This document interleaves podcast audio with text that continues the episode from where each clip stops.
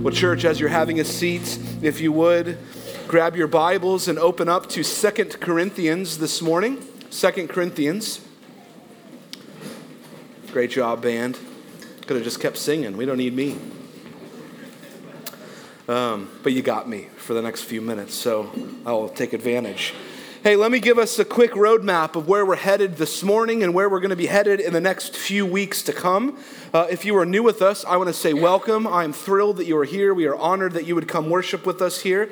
Kind of the meat and potatoes of what we typically do here at Providence North as far as teaching goes, we teach through books of the Bible. And so this morning, actually, we are going to be looking at our mission and our vision. Uh, we're going to be just re reminding ourselves of what we do here, why we do it, what anchors us into the gospel, what is our mission and vision, what are our core values. And we got a cool um, cool deal right there. Uh, we were, I was trying to convince Zach to do the Vision 2020 that everyone's doing with the glasses because it just, the marketing, he, didn't, he wasn't thinking that was very cool or hip. So that's much cooler. That's better. Thank you, Zach. I'm getting too old. My ideas are not cool anymore.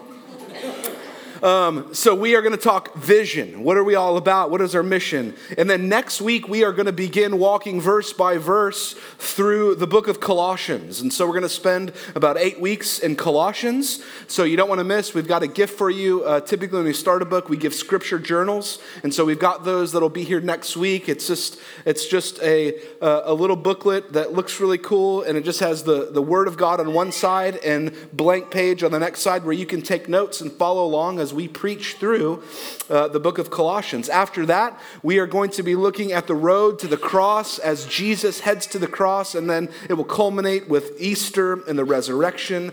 And then heading into summer, we are going to be looking at something that I think is uh, wildly important for us to understand and wildly misunderstood and ignored in our culture, and that is the idea of Sabbath and rest. Uh, we live and operate in a world that uh, we brag about breaking one of the Ten Commandments. Oh, I, I worked 17 days in a row and I answered 600 emails. Everyone's like, way to go. And God's like, we need to learn to rest in Him. We need to learn to root and ground ourselves uh, in the stillness, sometimes in the silence of who God is, and rest and enjoy God. So that's where we're headed this semester, leading up into the summer. But today, where, what are we all about? Vision of Providence North uh, our mission, our values. We're going to be in Second Corinthians. I'm going to read a big chunk of scripture, so uh, hang with me, and then we're going to explain uh, what it means for us this morning. Second Corinthians, beginning chapter 2 and verse 14. This is the Apostle Paul uh, talking to a church uh, in Corinth. He says this But thanks be to God, who in Christ always leads us in triumphal procession and through us spreads the fragrance of the knowledge of Him everywhere. For we are the aroma of Christ to God among those who are being saved and among those who are perishing. To one, a fragrance from death to death, and to, to the other, a fragrance from life to life. Who is sufficient for these things? For we are not like so many peddlers of God's word, but as men of sincerity, as commissioned by God in the sight of God, we speak in Christ. Are we beginning to commend ourselves again, or do you, or do we need, as some of you do, letters of recommendation to you or from you? You yourself are our letter of recommendation, written on our hearts to be known and read by all. And you show that you are a letter from Christ, delivered by us, written not in ink, but with the Spirit of the living God, not on tablets of stone, but on tablets of human hearts. Such is the confidence that we have through Christ toward God. Not that we are sufficient in ourselves to claim anything as coming from us but our sufficiency is from God, who made us sufficient to be ministers of a new covenant, not of the letter of the Spirit, for one letter kills, but the Spirit gives life. Now, if the ministry of death carved in letters on stone came with such glory, he's speaking of Moses and those old tablets, that the Israelites could not gaze at Moses' face because of its glory, which was being brought to an end, will not the ministry of the Spirit have even more glory? For if there was glory in the ministry of condemnation, the ministry of the righteous must far exceed it in glory. Indeed, in this case, what once had glory has come to have no glory at all because of the glory that surpasses it. For what for if what was being brought to an end came with glory, much more will what is permanent have glory. That's a lot going on there. We're going to unpack it. We're not going to spend too long, but I love this because our our vision as a church is to glorify God by making disciples of Jesus Christ. We have that word in what we're all about to glorify God. That's what we're all about. That's why we sing the songs that we sing. That's why we just dig in and root ourselves into the scriptures because we know it brings God glory. And Paul ends this, this statement to this church with all this talk about God's glory. All this talk about God's glory. That's why we, we, we anchor our hearts to it. That's why our church says we want to glorify God by making disciples of Jesus Christ. Paul is passionate about that too, because God is worthy of more and more and more glory. He's deserving of it. So we're not too complicated around here right? God's word spells out for us what we're to be all about, and it lines up perfectly with our three core values. So we, we long to glorify God by making disciples of Jesus Christ, and we do that in three core values, three ways. We worship Jesus, we proclaim him. We live in community, right? We want to be the aroma of Christ, like he talked about, to each other and to the world around us. And we want to be God's recommendation letter to the world around us. That's what Paul's saying that we want to make disciples. We want to go tell others about this Jesus to those that don't know him. We are God's recommendation letter that say, this is who Jesus is. Worship Christ live in community, be the aroma of Christ, and be God's recommendation letter to the world around us to make and multiply disciples. We're not complicated.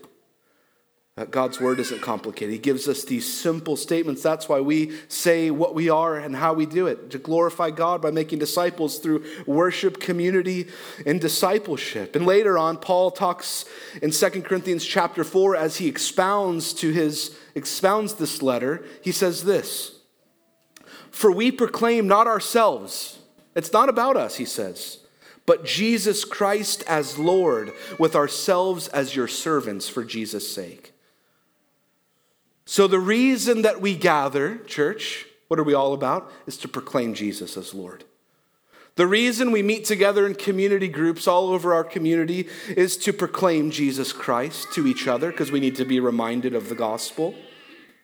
The reason that we even help provide presents during the holidays or during, uh, during Christmas for people that have maybe fallen on hard times, to maybe give them a shot in the arm to come alongside, is so that we can proclaim Jesus Christ to them. The reason that we give money toward church planting and toward mission, that we give our funds away, is to proclaim Jesus Christ, not ourselves. Right? To do it better than we could ever do, even on our own, so we, we give outward in a way. We proclaim Jesus. And we proclaim Jesus in three primary ways here at Providence North. We worship him, we live in biblical community together, and we make and multiply disciples of Jesus. So, if you read Second Corinthians on, Paul is constantly talking about the glory of God. And you remember, as I was reading at the very end there, as maybe it was getting a little bit confusing as he was hearkening back to the Old Testament, he was talking about this glory of the old that even caused Moses' face to shine. So Moses went up onto the mountain, where, remember, he was talking about those tablets of stone. God gave him the law, God gave him uh, and, and showed up, and Moses' face began to shine. But that glory passed. And Paul reminds us, you and I, today that we have something far greater than even that meeting that Moses had on that mountain long, long ago. The glory that we have that is now in us and now is for us, that is permanent, is the revelation of Jesus Christ. And it's ours forever. It, it, doesn't just, it doesn't just go away. He's given it to us, He's granted us that. Christ has been revealed. So the old covenant is no more, and now we are members, Paul says, of this new covenant. And it's our job as those that are wrapped up in the new covenant, as those saved by Jesus, to reveal the glory of God to more and more and more people through Jesus our Lord. See, Paul's writing to a church uh, a lot like ours. Um, it's not a perfect church. Um, They've got baggage just like we do. They're not perfect people. They don't have it all figured out. They're not uh, perfect evangelists. They're not perfect worshipers. They're not perfect Christians. They, they struggle with sin. They don't understand everything that Paul's trying to teach them. Just like oftentimes maybe we read that and like, I don't understand everything you're trying to say. He's, but what he's getting at is, is that even in our lack of understanding, even where we don't have it all figured out, God has still chosen us to reveal his glory to the world. We don't have to be perfect. We don't have to have it all figured out. We don't have to have everything buttoned up. But God has chosen to reveal His plan, His nature, His character through us, His people. That's amazing.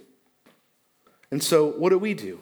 We seek to reveal the glory of God through worshiping of Jesus, proclaiming His name, through living in community, and through discipleship being the aroma of Christ to each other and to those around us. That's our mission and vision. And so I want us as members and as those that come to Providence North Community Church to be familiar with that language. It's important to us. That's why it's on our banners, that's why it's on our bulletins, that's why it's on our website. We, we want people to understand what it is that we're doing. We're not just sort of, oh, it's Sunday, we should probably get together. It's like we're, it's not just a routine, right? We want people to know what we're all about. That's what we're spending our lives for. That's what God is calling us into. We want to glorify God by making disciples. That word disciples is just learners of Jesus. Or another word would be apprentices of Jesus. That we would follow close to him, that we would know him, that he would lead, he would guide us. And in doing so, we want to bring God much glory. And we do that through worship, through community, and through discipleship. That's what we're all about. Simple but profound. So when someone asks you, well, what does your church do? Well, we, we want to glorify God by making learners and disciples and apprentices of Jesus. That's what we're all about. And we do that through three key ways. We, we worship Christ, we live in community, and we make and multiply disciples so that we might be the aroma of Christ to those around us and to one another. That's what we do, that's who we are. And this is what gives us purpose. This is what gives us impact as a church. And in our text this morning, the Apostle Paul shows us how we can do these things with great meaning, with great purpose, with great intentionality, and with great impact. Paul gives us these three incredible images to help us see how we are to do this. And the first image the Apostle Paul gives us in 2 Corinthians is the image of a triumph or he says a triumphal procession. We don't use words like that anymore. We don't use big, glorious words like that. We say parade, right? Now, we're kind of used to parades. It's like the Macy's Thanksgiving Day parade, where it's, it's usually tied to a holiday, or we've got like, uh, I don't know, where, when else do we do parades? The 4th of July parade, or uh, when there's like an Iron Man in town, it's kind of a parade like atmosphere, right? Um, we kind of attach them to holidays or special events. But in Paul's day, that's not really what he's talking about. A triumphal procession where people are kind of marching down the streets weren't in correlation with holidays, they were in correlation with a great victory in war. So when, when Paul says, that we are bound up and wrapped up in a triumphal procession, he's wanting us to understand that back in the day there were heralds that would run back to the town that the armies had been left to go fighting. They, the heralds would come back and declare the message of a victory won. And that would be uh, another word that that would be called is the good news of the victory, which is where we get our word gospel. They would declare the good news of a gospel, of a great victory that was won. And so these heralds would come in before the army would come home, and they would declare the great victory that their king, their commander, that their army had won. And they would set up this great parade. People would be ready and expectant for uh, their soldiers to come back, their generals to come back as victorious in war. And it would be this great celebration, a triumphal procession as the victorious army with their general at the head marches back into town. They would throw rose petals. They would be cheering because it meant that they would live, it meant that they would have life. Right? And here Paul uses this image for us this triumphal procession after a great victory that was won for us. We are the ones celebrating. We didn't win the victory, we are celebrating, right? But thanks be to God who in Christ, Christ is at the head, leads us in triumphal procession. Jesus at the helm, leading us in a triumphal procession of a victory that he won. Paul says that's what we're a part of as Christians. So he gives us this first image, and he says, It doesn't really matter that maybe things in your life haven't gone exactly as you thought they would go. In fact, if you read before this, Paul talks about that very same thing. He has some disappointments, he has some letdowns, he has some things that didn't exactly go as planned, but he says, Yet in Christ, he leads us still in a triumphal procession. Even when doors were closed on me, even when disappointment came my way. Paul's reminding us that all of those little things that didn't go quite our way, that we didn't really think or we didn't expect or we just didn't see coming, those were all in the very plan and providence of God. And yet, still with Christ at our helm, he leads us in triumphal procession. That's a wonderful image. Even when it looks like things haven't gone our way. Even when it looks like I've personally been defeated in these areas, it's not so in Christ, Paul reminds us. His victory is now our victory. That's very good news. That's worth celebrating. Because Christ always, he says, leads us in triumphal procession. Um, that's why we can celebrate, because this gospel is very good news because Christ has defeated death. That's our great victory. We no longer have to fear. Christ has defeated our greatest foe, death. And he grants us life when we didn't even deserve it. And he leads us in triumphal procession because of the gospel. So, Paul in this section is showing us how we can savor Christ even in our disappointments. That the glory of God and the power of God is not hindered even when our plans get hindered. Because Paul's plans were hindered before this. He says, No, I can still anchor my heart into Jesus because he's the one leading and guiding. His victory is my victory. Even when I thought I lost over here, I'm still winning forever in Jesus Christ our Lord. So if you were a follower of Christ, we're triumphant. He, gives, he leads us in triumphal procession. We don't talk like that anymore, but I love, I love that. I love that Paul can say things like that. They're these lofty, big ideas because what God did for us is so big and lofty and grand. So, whatever is happening in your life right now, Paul says it, it pales in comparison to the fact that Christ has defeated death for you and that he now gives you life. So that's the first image of how we are to glorify God. That even in disappointments, He still is at the helm. He still leads us. That that's all in the very plan and providence of God, and He can lead you through it. Nothing is a surprise to God. Nothing is a surprise to Him. And the second thing He reminds us of is amazing. So we're walking in triumphal procession with Jesus at our helm, and He says this, and through us, that's you and I, believers, Christians, spreads the fragrance of the knowledge of Him everywhere. For we are the aroma of Christ to God among those who are being saved and among those who are perishing. To one, the fragrance from death to death, and to the other, a fragrance from life to life. Now, um, I love that image. I love that. I love that. When I moved to college, I went to the booming metropolis of Lubbock, Texas. Anyone ever been to Lubbock? Couple guns got raised. It's the enemy territory around here. I'm sorry. It's just my experience. I can't help it. It's just, I'm going to talk about it, okay? So I went to Lubbock for college, Texas Tech, the Red Raiders, Wreck-'Em and all that, right? And so I remember I, I lived here in the woodlands and I moved to Lubbock and I'd been there for uh, a few weeks. And when I got up there, something very bizarre happened. Uh, a storm blew into town. It's just, it's so flat there. It's the Great Plains. It's just as flat as can be. And a storm blew in, and something uh, strange happened when the storm blew in. anytime a storm blew in around here, it was just kind of a storm blew in, and like what happened the other day, a lot, some wind and some lightning. But in Lubbock, a storm blew in. You couldn't see. Dust was like covering everything. Literal tumbleweeds are rolling through parking lots, no joke. Um, and the smell happens.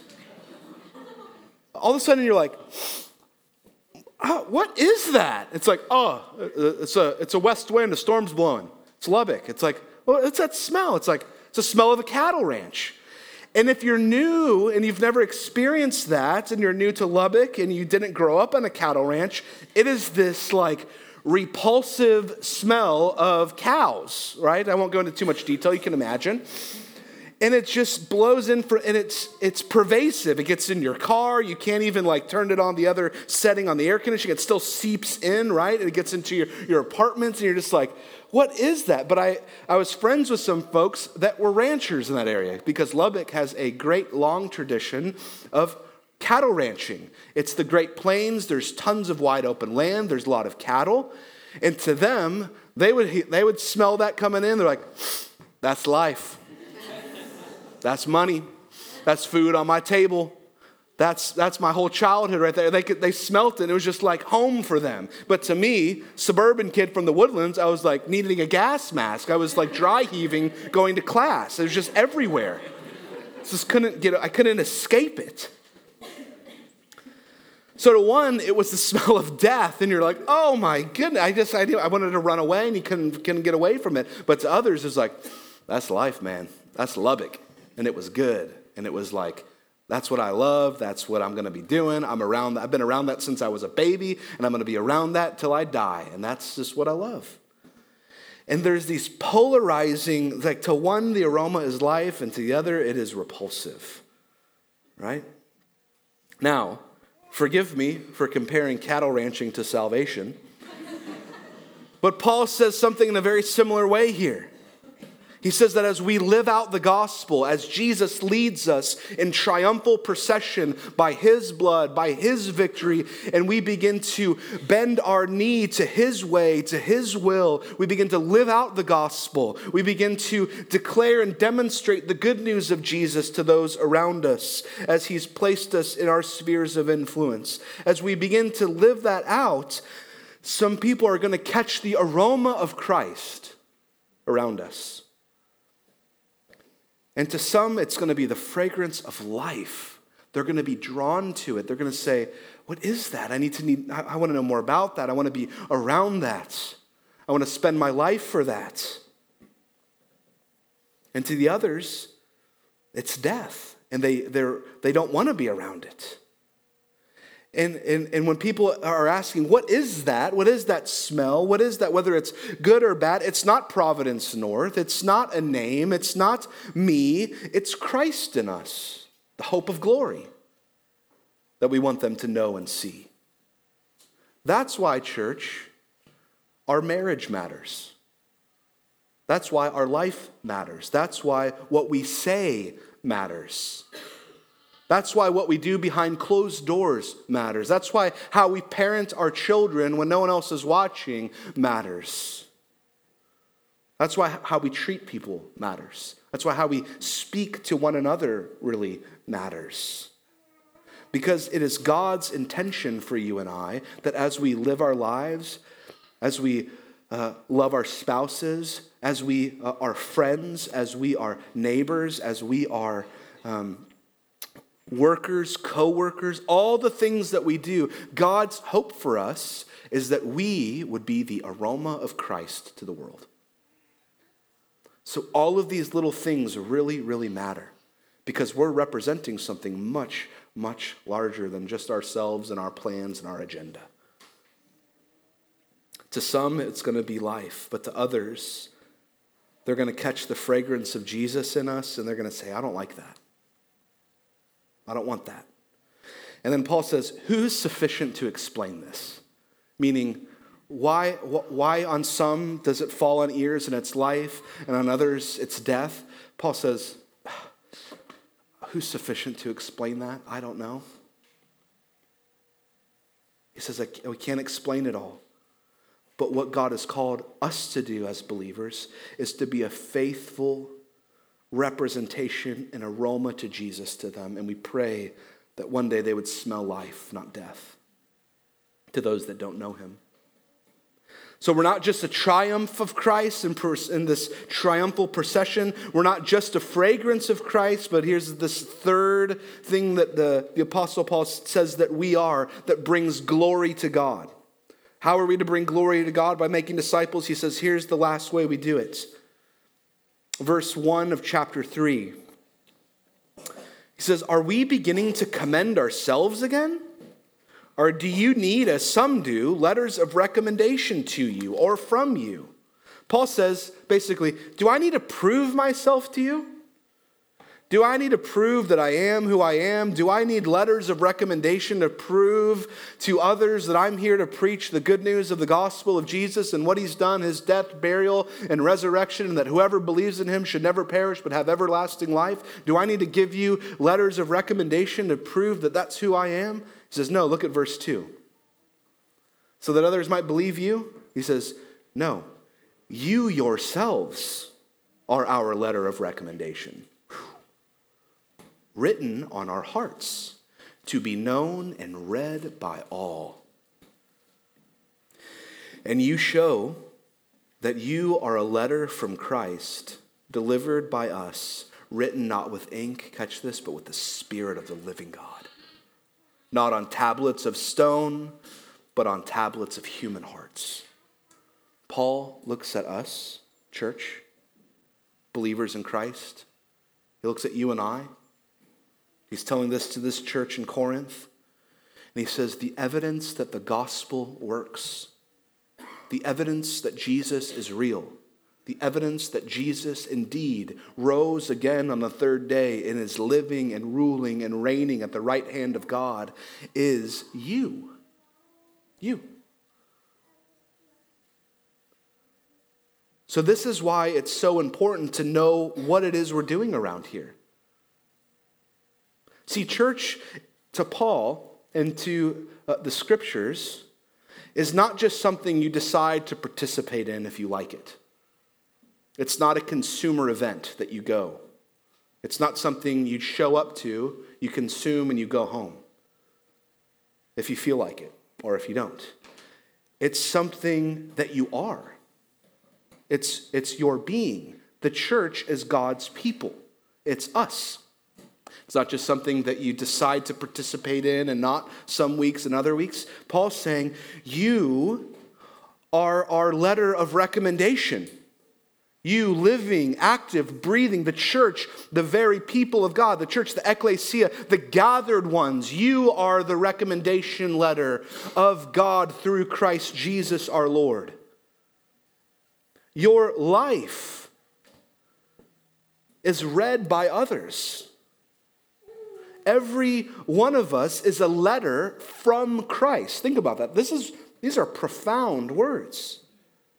We are a message. Our lives, our words, what we do, how we operate is a message to a lost and dying world that Jesus loves us, that He changes lives, that He is ruling and reigning, that He saves, and that He is good and great and beautiful in a world that is harsh and ugly.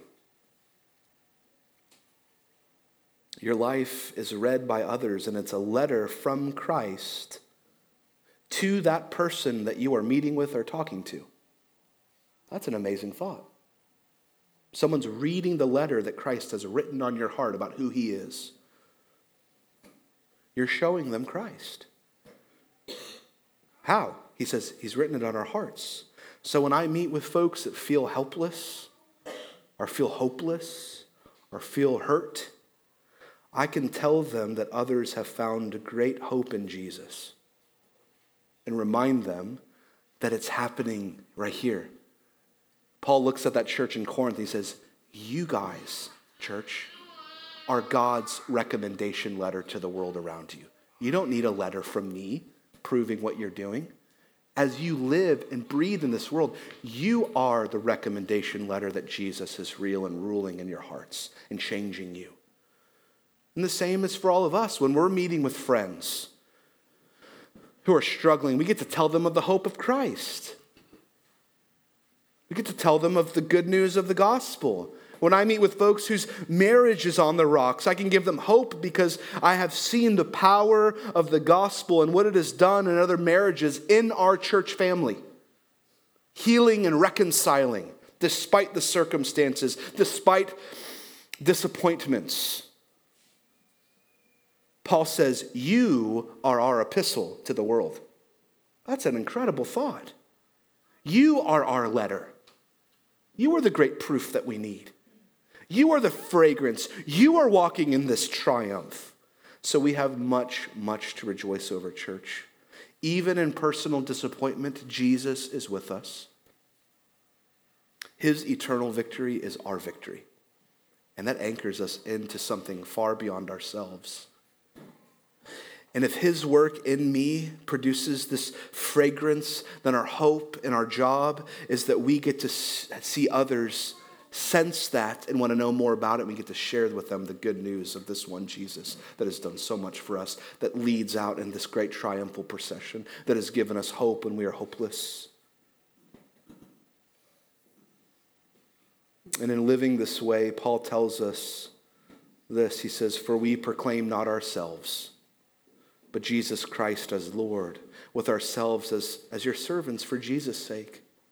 So, church, the reason we gather to proclaim Christ in this place, the reason we can even do it in a dance studio and doesn't have to be some fancy place, is because Jesus is what binds us together, not a building. And we can be the fragrance of Christ to each other. And when we leave this place, that doesn't stop. We can be the letter of recommendation to the world that Jesus is real. And we do that through being a consistent presence and worshiping Christ together. So I'm going to call us here as the beginning of the year. Let's be consistent. Let's lock arms together. Let's show up. Let's worship Jesus together. I need you here. The people sitting next to you need you here. They need to hear your voices lift up, singing that Jesus is Lord, that He is real. We need these reminders that we can be the fragrance of Christ to each other because throughout the week, I don't know if you're anything like me, but I forget and the world beats me up. And I need to come in here and be reminded by brothers and sisters that Jesus is Lord and He is real and He is good, even when my plans have failed. His never will. That's why we gather, to proclaim Him, to worship Jesus. So, church, let's make Christ a priority in your life. Make church a priority in your life. Be present, show up. Invite someone that needs a church home into this church community that more can come and hear this good news. If you're not involved in a community group, join a community group. Well, not because they're perfect places and all great and perfect things happen in community. Community groups are a mess. The minute you walk into a community group, it ceases to be perfect, right? But that's the beauty of community, is that in our imperfection, uh, we get to be real with one another and we get to point each other to our great King, our great Savior, our great Redeemer, Jesus. So be a part of community. It's what we're all about here. It's how we can bring glory to God. Because even in light of our struggles, we have a group of people that love and can pray for us. Join a discipleship group. If you want to be a part of a smaller group, that's just digging into the word together, holding one another accountable. Join one of these smaller micro groups where you can read scripture together, where you can pray together, where you can memorize scripture together, where you can hold one another accountable. And you and, and usually you can meet early in the morning or where there's not 10 billion kids running around you, right? So that's always helpful. Why? For the glory of God, to remind us of the gospel. Serve the church this year if you haven't yet jumped in. We have approximately 900 kids back there. I tell a lot of people we're a glorif- I'm just a glorified children. We're glorified children's ministry. What we do here doesn't matter. It's all back there. There's like 8 billion kids. We have the opportunity to be the aroma of Christ to the next generation. And I say that uh, tongue in cheek, but God has given us a tremendous responsibility. Tremendous responsibility. Church is changing, culture is changing, uh, but Christ never does. God does not. And we get to stand on the rock of our salvation, the Lord Jesus Christ. And moms and dads and single people and young married people, uh, I call all of us to go back there and stand in front of these beautiful, young, impressionable children that are looking and longing for hope in the world, even in the confusing times that they find themselves in and all the grades that they find themselves in, and anchor their hearts and their minds and their lives to that which matters, and that's the Lord Jesus and the gospel, and be the aroma of Christ to these young people. Because they will one day be the future of the church. And it is a worthy endeavor to spend your life back there serving and teaching and we have great needs back there. So step up and help be the aroma of Christ. Serve. It's church planting is is it's not show up and turn on the lights. It takes work. Um, and so every every position in here every like the band everyone's stacking chairs everyone's setting up all the stuff all the stuff happens because we have teams of volunteers that come in and just long to be the aroma of christ to you even when you don't see them. So that we can come and sit and sing and worship and open god's word and our kids can have a place to hear the gospel and to be fed and taught. So serve the church if you haven't already And our, our goal is not to proclaim ourselves, but Christ. Invite people into what we're doing here. You're the recommendation letter for Providence North Community Church as a representation of Jesus our Lord. When someone asks you where you go to church, oh, I go to Providence, it's not about our church, but Paul's like, you are the epistle of our church and the ministry that's happening here. As you walk out into the world, you are the letter of recommendation to the world in which you operate in. When someone asks you where you attend worship or where you find uh, your hope, I find it in Christ, and I do that through bringing glory to God at Providence North. He says, that is a letter of recommendation to the people and place that form this church together. So invite more people into it. We have some open seats.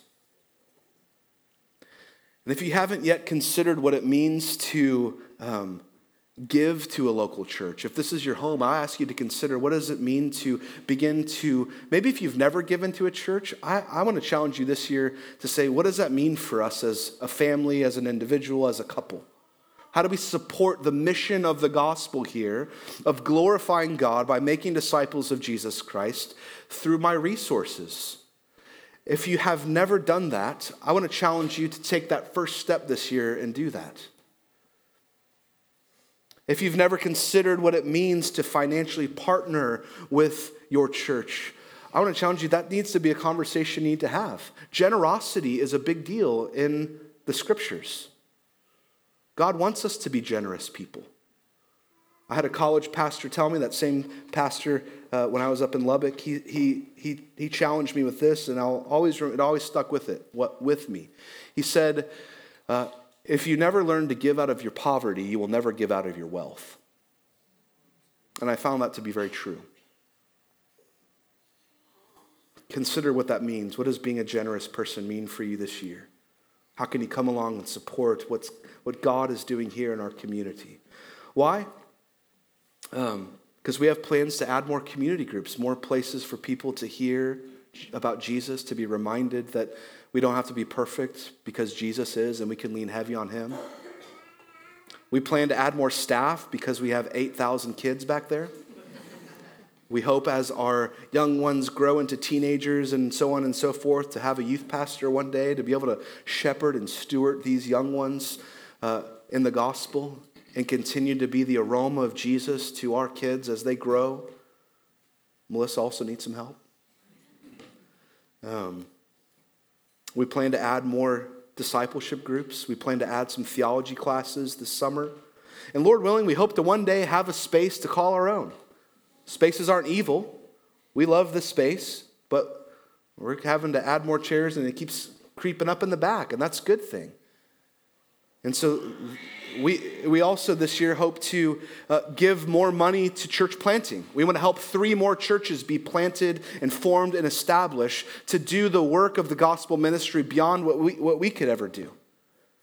We started that last year and we saw God move. We, see we saw a church planted. They had their very first service at Christmas, praise God, in a living room. And 35 people showed up to hear the gospel down in the third ward with Rise Houston, praise God, with Pastor Stan. And we got to be a small little part of that. That was awesome. Amen, yeah. So, church, all, all, that to say, we want to be a church that glorifies God by making disciples of Jesus Christ. Those are just a few ways we can do it. We put a bulletin in a lot of the chairs. The reason we do that is not so you can throw that away or just leave it when you uh, leave here every Sunday morning. It's so that you can look at it and see what's going on, what's happening here. How do we plug in? How do we become involved? How do we anchor our hearts and our lives? And we don't do a, we don't do a million different things. We don't have uh, a uh, hundred fishing lines in the pond to try to catch every single different person in every different place of life. We have a few things that we do, and we want to, and we strive to do them well. And so I'm going to ask you, as your pastor, to, to, to, to participate in the few things that we do. Make room in your calendar for them. If you have kids, that greatly matters because they're watching and they're seeing what you're making priority for. And guess what? Uh, they will emulate that very same pattern uh, when they get to be your age, too. So, all these things matter and they have implications. And so, I'm asking us to, to press in. If you haven't, um, join us in the mission of glorifying God by making disciples of Jesus Christ here at Providence, by worshiping here, by living in community and making disciples. We have a few avenues for us to do that. And I'm asking you to lean in, grab a bulletin, check a box if you want it to be more personal, just come grab myself, grab Josh, grab Zach, grab Melissa. We want to plug you into the family here at Providence. We want to see you grow. We want to see you be the aroma of Christ to each other and to the world around you, to the families that you lead and love. Sound good? Can we do that? Amen? Let's pray together. Lord, we thank you um, for your word. We thank you that it does anchor us. It does remind us of what's real and what's right and what's true and what's beautiful. Lord, we want to attach ourselves to where you're calling us, where you're leading. Lord, may you be the one that's leading. May we follow you in triumphal procession because you have defeated our greatest foe, death, and now we have incredible hope in Jesus our Lord. May we be the aroma of Christ to one another as we gather and worship. May you make us passionate worshipers of you. May we learn what it means to give ourselves wholly to you, even in this place on Sunday morning, to be an encouragement to the body of Christ. And Lord, may we, our lives, be your recommendation letter to those around us that we might make and multiply more disciples of Jesus. Help us to do that this year in 2020. It's a big vision, it's beyond us. Um, but that, that's exciting because only you can do that. Lord, the whole Bible is all about what only you can do. Thank you that even in our disappointments and even in our missteps and even in our sin, you came for us, you saved us, you rescued us, and you called us your very children. May more and more people get to experience that. May our kids in the back come to know and savor and trust in you as Lord. Do a mighty work in our midst this year. We trust you. In Jesus' name, amen. Let's stand and worship Him, church.